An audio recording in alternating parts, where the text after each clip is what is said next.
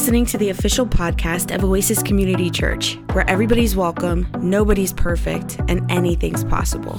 If you'd like to learn more about Oasis, request prayer, or get in touch with a pastor, visit our website at oasischurch.org. Enjoy the podcast. Once again, I'm speaking because Pastor Robbie is gone. I do at this point have a complex about it that he I'm, I'm torn, right? It means he trusts me that he would ask me to speak when he's not here. But it means that he doesn't want to hear me because he only asks when, I'm, when he's not going to be here. So maybe it means that he, he thinks you can handle it. He trusts you. I, I think that's probably what it means. And he'll be gone next week too. So, Mikhail, he is starting to do the same to you. Um, you can, misery loves company, right?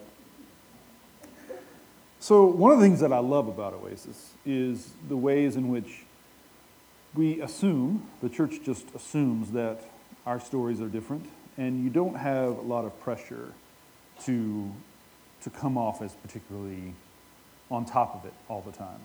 I think this is something that runs through the, the whole culture of the community. I mean, we've been here over a year now attending, but even before I attended, I, I knew this about the people who attended here I think it, it's fair to say that that's part of what is known about the church, that there's a, a, a, culture in which there's room to be yourself and room to have your own story and your own account of how your relationship to God is working at any particular moment. And I do, I do think that's actually pretty remarkable. Um, the churches that I grew up in, there was a lot of pressure to always come off as Christian. So we had church all the time. So we had church Sunday morning and Sunday night, Wednesday night and Saturday night, and then once a month we had church on Friday night. And then every spring, every summer, and every fall we had a revival that had to go at least two weeks consecutively. It didn't count as revival unless it was two full weeks. So you had to have 14 days of service. So we, we went to church a lot. And there was always pressure, not only to be at church, we actually gave out attendance buttons.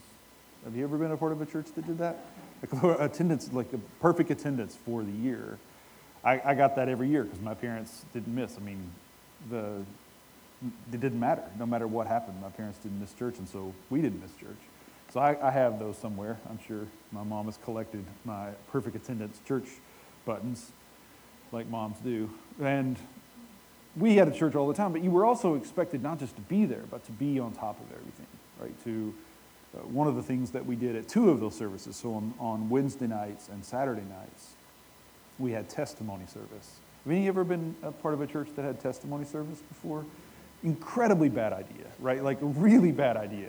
Because every once in a while you'll have that person that tells a story that's, that's really important for the community to hear, but most of the time it's, it's really embarrassing, right, for the people talking as well as everybody else. But at this church, like you had, to, everybody had to testify. It was a small church, probably 50 people. And if you didn't testify, people just assumed it was because you had backslidden, right? Like if you didn't stand up and say that you love Jesus, then well, clearly th- this person is, is no longer in love with God, right? So I say all that to say I- I've been around church cultures where there was a lot of pressure to perform and to at least to put on the best face. And I'm, I'm really grateful that Oasis is not that kind of community. And what I want to talk about this morning is the ways in which, at the end of the Gospel of John, the last two characters that John gives us as eyewitnesses of Jesus are both characters who are not putting on their best face. They're not trying to be what people imagine Christians ought to be. And I think it's, it's really remarkable that the Gospel of John wants to draw our attention to these characters in the wake of Jesus' death. So let's, let's look together, John 20. And consider the story of Mary and Thomas, Mary Magdalene and Thomas. And I think we can kind of let their example make room for us, even though Oasis is already a community where there's room for you to be who you are and room for you to experience what you're experiencing. I think there is a way in which this story can create even more room for us. It's the first day of the week, John tells us, but it's still dark. And in details like this, all the way through the chapter, John is showing us how it can be day, but still dark. So he does this with Mary in the morning. It's, it's the, the, the sun has started to rise. It's the first day of the week, and yet it's still dark. And she comes to the tomb. And at the end of the story with Thomas, it's in the evening. The sun has not fully set. It's still the day, but it's, it's grown dark. And so Thomas sits both of these stories in the dark. And I think he sits them in the dark on purpose to show us that you can, you can be people of the day. You can be people who are living with Christ, who love God, have the Spirit of God at work in you, and still what you experience is darkness. And so Mary is coming to the garden in the dark. She comes and sees that the stone has been removed, and she runs to Simon Peter and the other disciple, the one Jesus loved, and said, They have taken the Lord out of the tomb, and we do not know where they have laid him. This is, this is a kind of remarkable event because Mary Magdalene does not play a major role in this gospel. In fact, we don't know anything about her backstory. If, if all we have is the Gospel of John, we don't know who she is or why she cares. She just suddenly appears at the, at the cross, at the foot of the cross with Jesus as he's dying. And then she comes alone to the garden the morning of the resurrection. And when she sees that the stone has been removed, she just immediately assumes that they've stolen the body, that they've taken the body somewhere and they don't, and she doesn't know where. And she runs to Peter and the beloved disciple to have them come and see. And it's something of a comic image because the two of them come running together, but the other disciple outran Peter and reached the tomb first. Right? So the, the younger disciple outruns the older one, and, and they come to the tomb. And he bent down to look in, the younger one did, and saw the linen wrappings lying there, but he did not go in. So the image is he runs, he outruns Peter, he comes to the tomb, he looks in, he sees the linen cloths, but he doesn't enter the tomb. Peter comes afterward, huffing and puffing, right, and follows him, but goes past him into the tomb. So this, this seems very much like Peter, which he's, you know, he's coming up behind, he's a little slow, he's older, and, and yet he rushes right past John into the tomb where Jesus was and looks around and sees the linen wrappings there and the cloth that had been on Jesus' head, not lined with the linen wrappings, but rolled up in a place by itself. Then the other disciple who reached the tomb first also went in, and he saw and believed. He saw and believed. For as yet they did not understand the scripture that he must rise from the dead. Then the disciples returned to their homes. So it's a fascinating story with all kinds of suggestion. That here Mary is unsure of what's happened to the body of Jesus. She doesn't, though, expect resurrection. I think sometimes when we tell the story of Jesus, we just assume that everybody knew the way the story was going to play out. And and in truth, in the gospel, he, he tells them again and again I'm going to go to Jerusalem, I'm going to be betrayed, I'm going to be crucified, and on the third day I'm going to rise again. He says this to them repeatedly. But the fact is, according to all of the Gospels, once it actually happened, none of the disciples knew what had happened or what to make of it. Right? They didn't, they didn't understand at all what resurrection meant. And so Mary comes, still dark, sees the, the stone is rolled away, runs to Peter and John. They come to the tomb, and the text says, And John saw and believed. But he didn't know what he believed because he didn't yet, they did not yet, know what it meant that Christ must rise from the dead. And then they went home. And this is, I think, so suggestive about what the Christian life actually is about. That we're seeing, but we don't quite know what we're seeing. We're believing, but we don't quite know what we believe. And here's a case where these two disciples, the beloved disciple and Peter, are at the tomb. They see the tomb is empty, but they don't automatically associate that with resurrection. They don't know what to think of it exactly. They believe, but they don't know what they believe. And then they go home. But Mary doesn't go home. Mary stays outside the tomb weeping. And we don't know why. And this is, I think, critical to what John wants to tell us that there are some things that happen in the depths of our hearts that we, ju- that we just don't understand. Other people don't understand, and we don't understand that it's at the depths of our hearts that we really come in contact with the deep work of God. but in the depths of our hearts, it's dark. And we can't see what's happening there, much less other people see what's happening there. We don't know why Mary is the one who comes to the garden while it's still dark. We don't know why, when the other disciples believe, she does not. We don't know why, when they go home, she does not. We don't know why she stays, and we don't know why she weeps. And I don't know that she knows.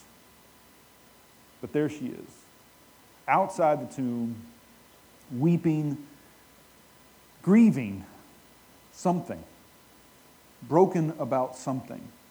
And I think it's, it's critically important that if we're going to be honest about what the Christian life is actually like, it's more like this than people would want you to think it is.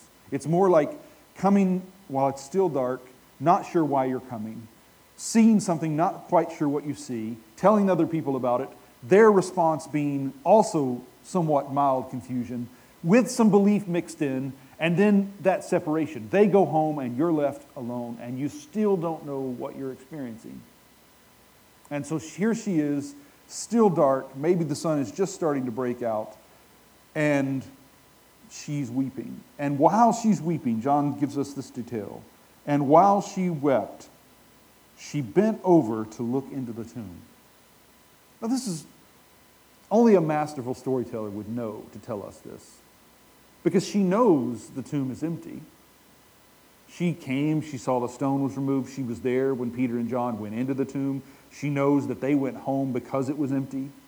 They seem to have, the best we can tell, just decided it'll sort itself out. His body's not here, we'll deal with it some other time. For whatever reason, they made peace with it and went home. She couldn't make peace with it. And she stayed and she's weeping. And then she looks into the tomb, even though she already knows what she's going to see. She looks, and this time she sees angels.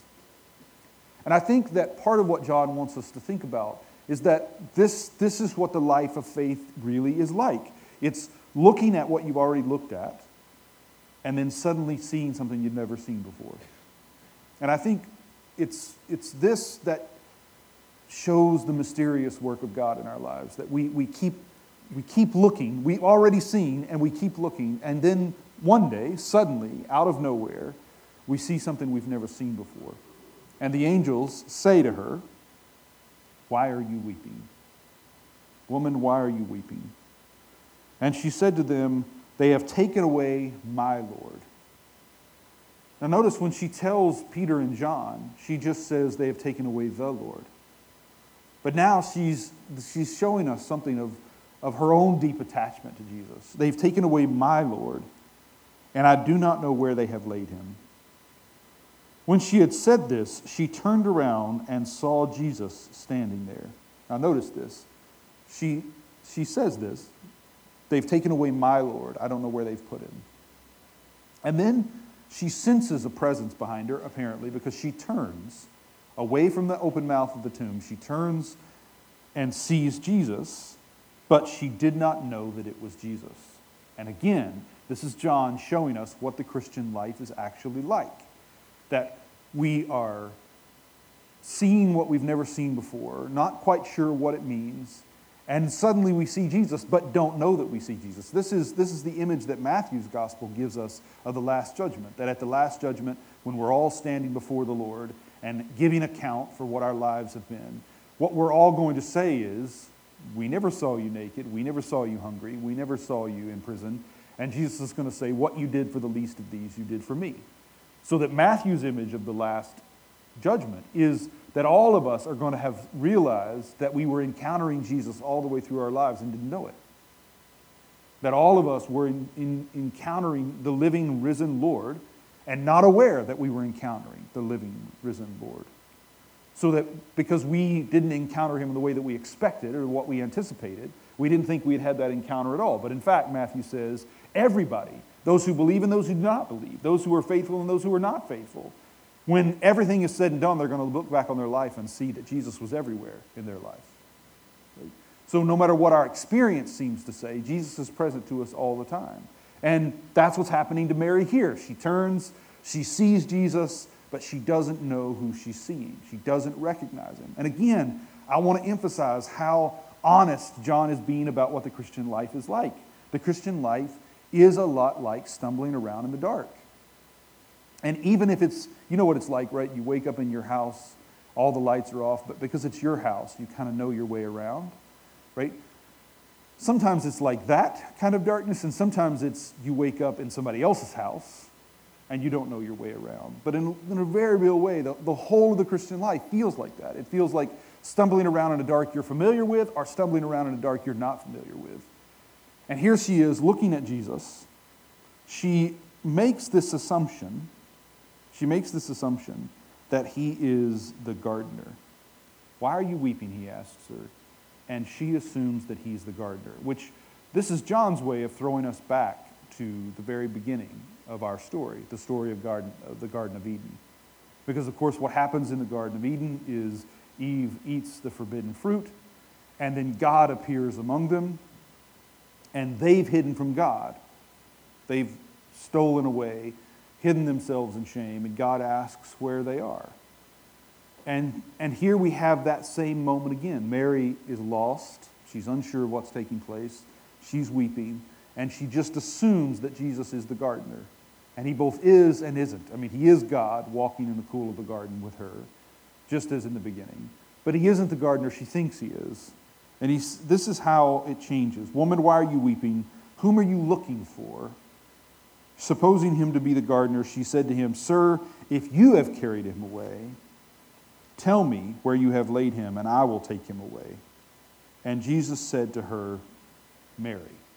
He just says her name. And she responds by turning.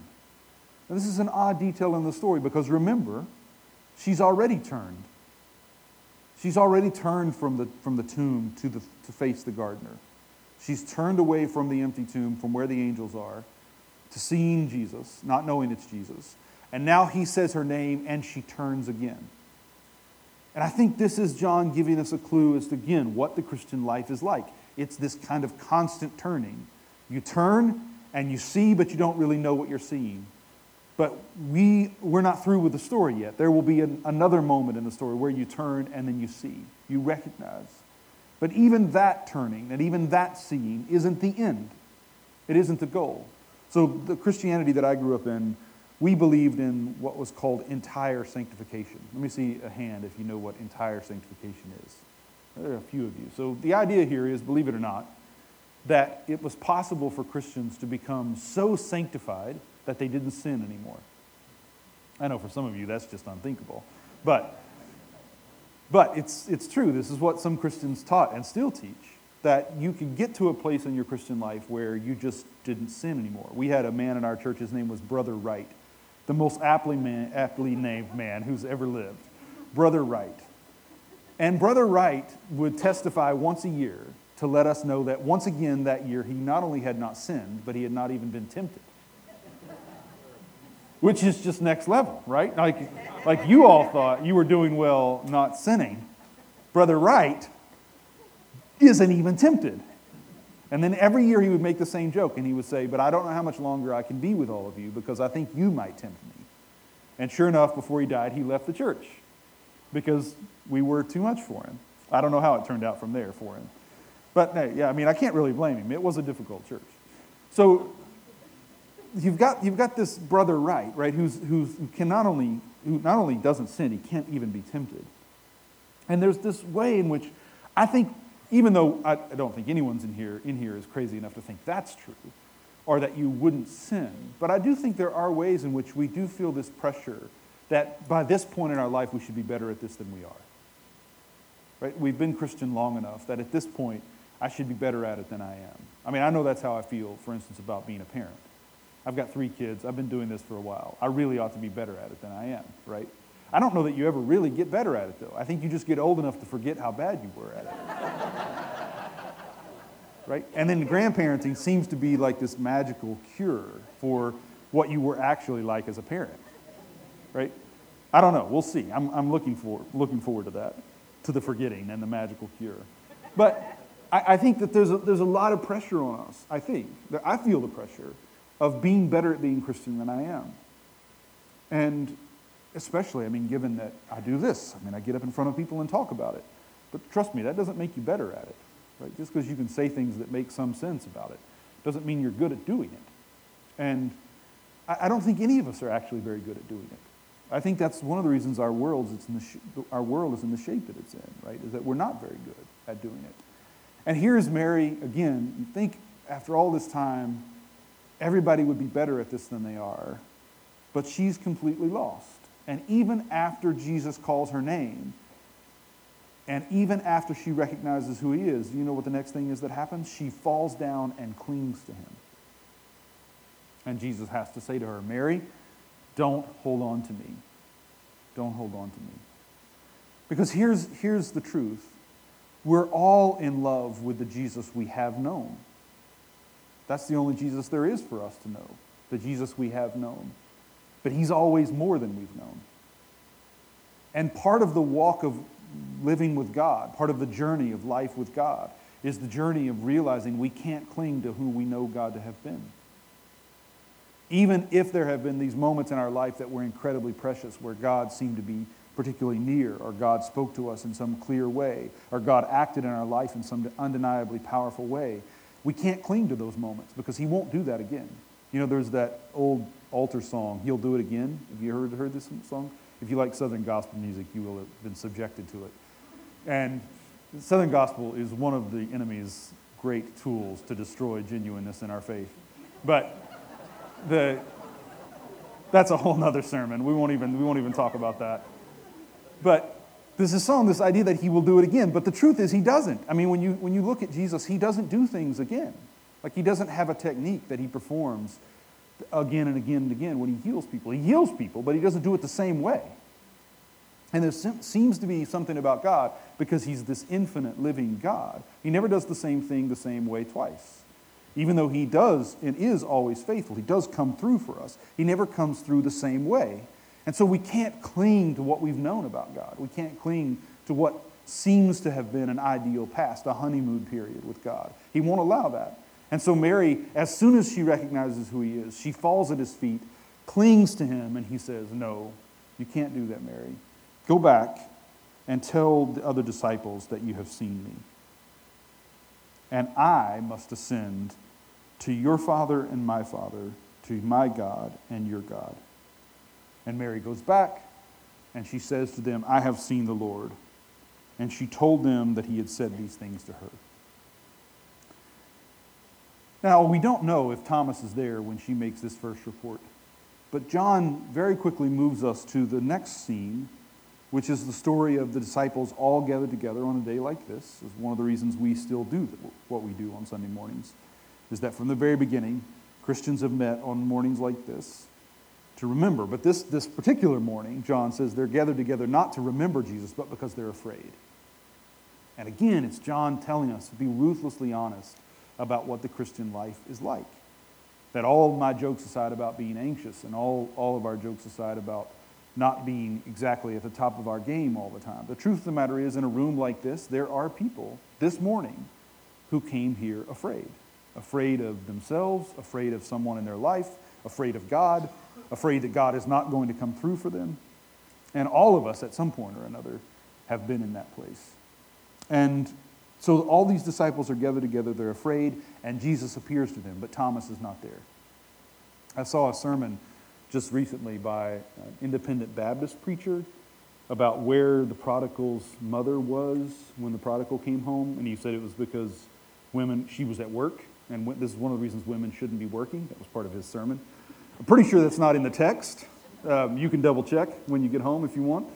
Uh, we don't know why Thomas isn't there, but now I, I, feel emboldened to just to guess as to why Thomas wasn't there that Sunday morning.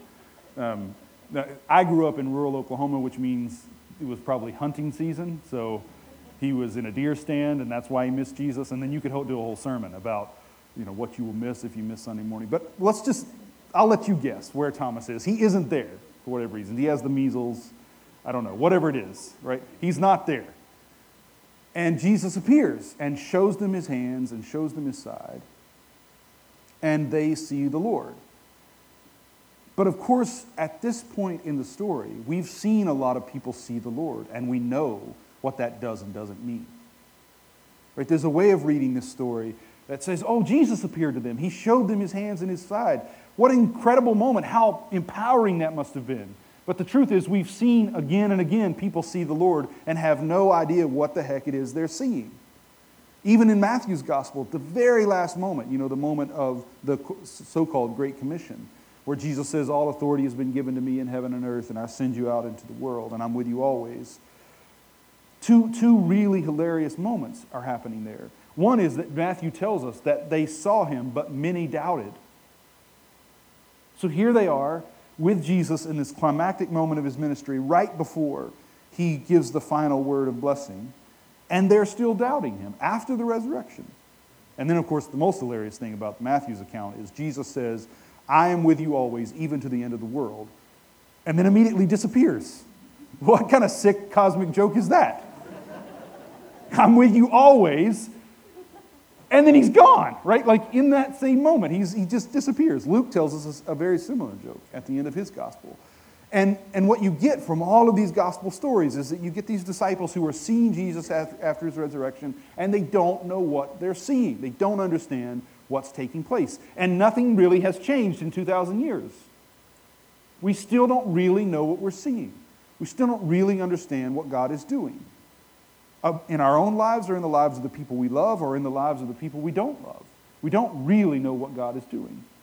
But Thomas, as we all know, doubts. Right? This is the story all of us are familiar with. Thomas says, I wasn't there, and I'm not going to believe unless I see and touch. I, am going to have to see it for myself, or I'm not going to believe. And it's easy, of course, to, to cast aspersions. I mean, why does he have to doubt? Why doesn't he trust the word of the other believers? But let's be honest. I mean, he has good reason to question these people. He's been with them for a few years now. He knows what they're like and he knows what he's like. I mean, one of the things that's striking about Thomas is that elsewhere in the gospel, when Thomas shows up, he's, he's bold, he's ready to die for Jesus. When Jesus goes to heal Lazarus or to raise Lazarus from the dead, the disciples are sure that Jesus is going to be killed. And Thomas is the one who says, Let us go with him and, and be killed. But now Thomas is doubting, for whatever reason, if we can even call it doubting. He just wants to insist that he has to see this for himself. And Jesus appears. They're gathered together again, and this time Thomas does not have measles, whatever, whatever was that kept him out the first time. He's here this time. He appears, Jesus appears, he shows them his hand, in, specifically to Thomas. Thomas, touch me if you want. Here's my wound. Here's the wound in my side. Here's, here's, here are the wounds in my hand. And Thomas doesn't touch, he just falls on his knees and says, My Lord and my God. And then Jesus says this, and I'm almost done. Jesus says, Thomas, do you believe because you have seen? Now remember how many times in this story we've seen people see and believe and not know what they're seeing or what they're believing. So, Thomas, do you believe because you've seen? More blessed are those who do not see and still believe. What a strange thing for Jesus to say. More blessed are those who do not see and still believe. And why, why does John want to end his gospel on this point? Why does he want to bring this to this conclusion?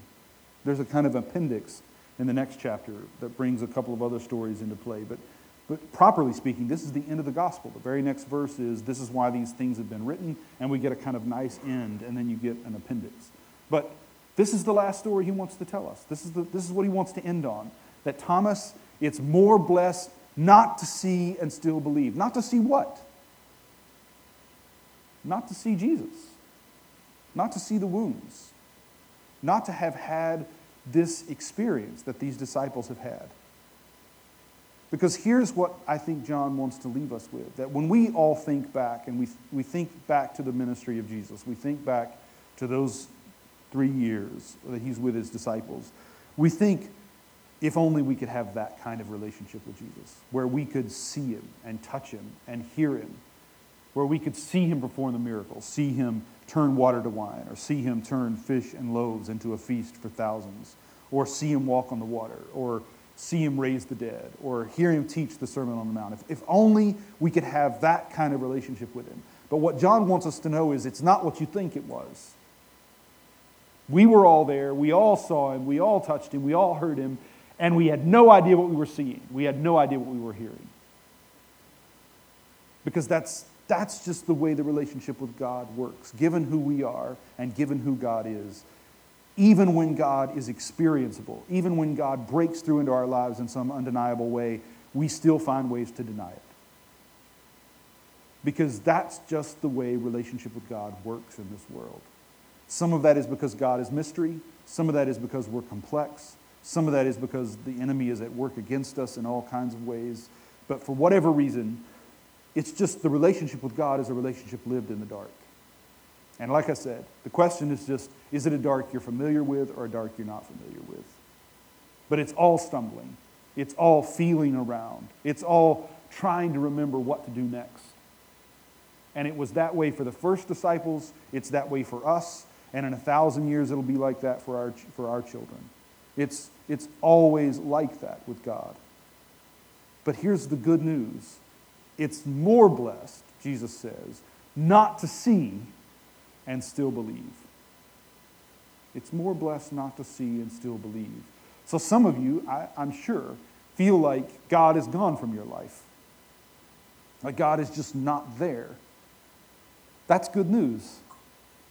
Because here's, here's what's taken place. For Thomas, Jesus is just one more body in the room. Right? Thomas is in the room, and there's Peter, and there's Mary Magdalene, and there's Jesus. Jesus is just one more body in the room. But that's not how it is for you and me today. We're here this morning, and Jesus is not one more body in the room. There's your body, there's my body, and we are in him, and he is in us. Jesus is not one more body in the room. He's the body that we are. We are the body of Christ. And he's present to us in a way that's far more intimate and far more mysterious than anything Thomas could have imagined. Now, here's the good news the good news is your sense of inexpertise, your sense of failure, your sense of foolishness. We all have the same feeling. And the first disciples had it, and we have it, and those who come after us will have it. We don't know what we're doing. But the good news is, some of the reason it feels like we're in the dark is that there's so much light we can't see. You know the difference, right? Between being blinded in the dark and being blinded by too much light. And the fact of the matter is, whether it feels that way to you or me or not, that's what we're experiencing. Is that Jesus is so close to us we're his body. He's so intimately available to us, so present to us, that we're overwhelmed by it. Again, what does Matthew tell us? At the end of everything, what are we all going to look back on our lives and see? Jesus was everywhere. We don't experience it that way living forward. But once we get to the end and look back and he shows us what was actually taking place all along, what we're going to see is that Jesus was around every corner. Jesus was in every face. Jesus was every conversation. Jesus was present to us all the time, everywhere. So here's my word to you this morning. I hope it's a word of comfort. And that is, you don't have to pretend that you've got it going on, that you know what you're doing. Disciples never really know what we're doing. In fact, I think this is the, the mark of real maturity being able to admit you don't have any idea what the heck you're doing. But that's a sign of deep faith. God, I don't know what I'm doing. I don't know what you're doing. But as I'm stumbling around in the dark, I trust that you're the darkness I'm stumbling around in. While I don't know where you are, I trust that you're in me and I'm in you. When I don't know what to pray, I trust that you're praying for me. When I don't know how to feel or how to act or how to talk or how not to talk, I know you're with me. I know that you know me. I mean, that, that's to me, that's the root of our trust. Is that this isn't about us figuring it out and doing it well. This is about the fact that God knows us. Thomas, your complaint, your doubt doesn't offend God. When He shows up in your life, here are my wounds. So you need to hear, some of you at least need to hear this this morning. It's okay that you don't know what you're doing. It's okay that you don't feel like things are what they should be. It's okay that you feel frustrated with yourself, that you're not better at this than you are. God knows that. It's always been that way. In some ways, it'll always be that way. God is with you. And God is with you in you. God is within you. And you are being God to other people. You are being Christ's presence to other people, even when you don't know it. Even when you don't recognize it, you are the way in which He's touching others' lives. And that's, I think, where we have to rest. Let me pray for you. God, I thank you that your standards for us, you, you have no work standards. You have no expectations for us to be experts at the life of faith. You know that that's not possible. We need to know that that's not possible. So, God, my prayer for my brothers and sisters this morning is that they will re- relax, they will rest in knowing that they don't have to be good at being Christian. They don't have to have some kind of professionalism, some kind of face that they put on to perform for other people. We are just who we are, and our relationship with you is what it is. And we do the best that we can in the midst of all that. And you are with us, and you are within us through it all. You are the room, you are the light and the darkness. And God, even if we feel like we're stumbling around, you hold us. You know us even when we don't know you. God, I pray that this will be comfort, that this will bring peace to the hearts of my brothers and sisters, that they will, they will rest knowing that their trust is not in their own performance at all, not in any way. Their trust is in you. And that just as you did with Mary and just as you did with Thomas, you will keep showing up and keep showing up and keep showing up until we see what we've never seen before. We pray this in Christ's name. Amen. We hope you were blessed by today's podcast. If you liked what you heard and want to support us, you can do so by subscribing wherever you listen to your podcasts. You can leave us a review on iTunes, and if you want to contribute to Oasis financially, you can go to oasischurch.org. May the Lord bless you and keep you, and may God's face shine upon you and give you peace. Amen.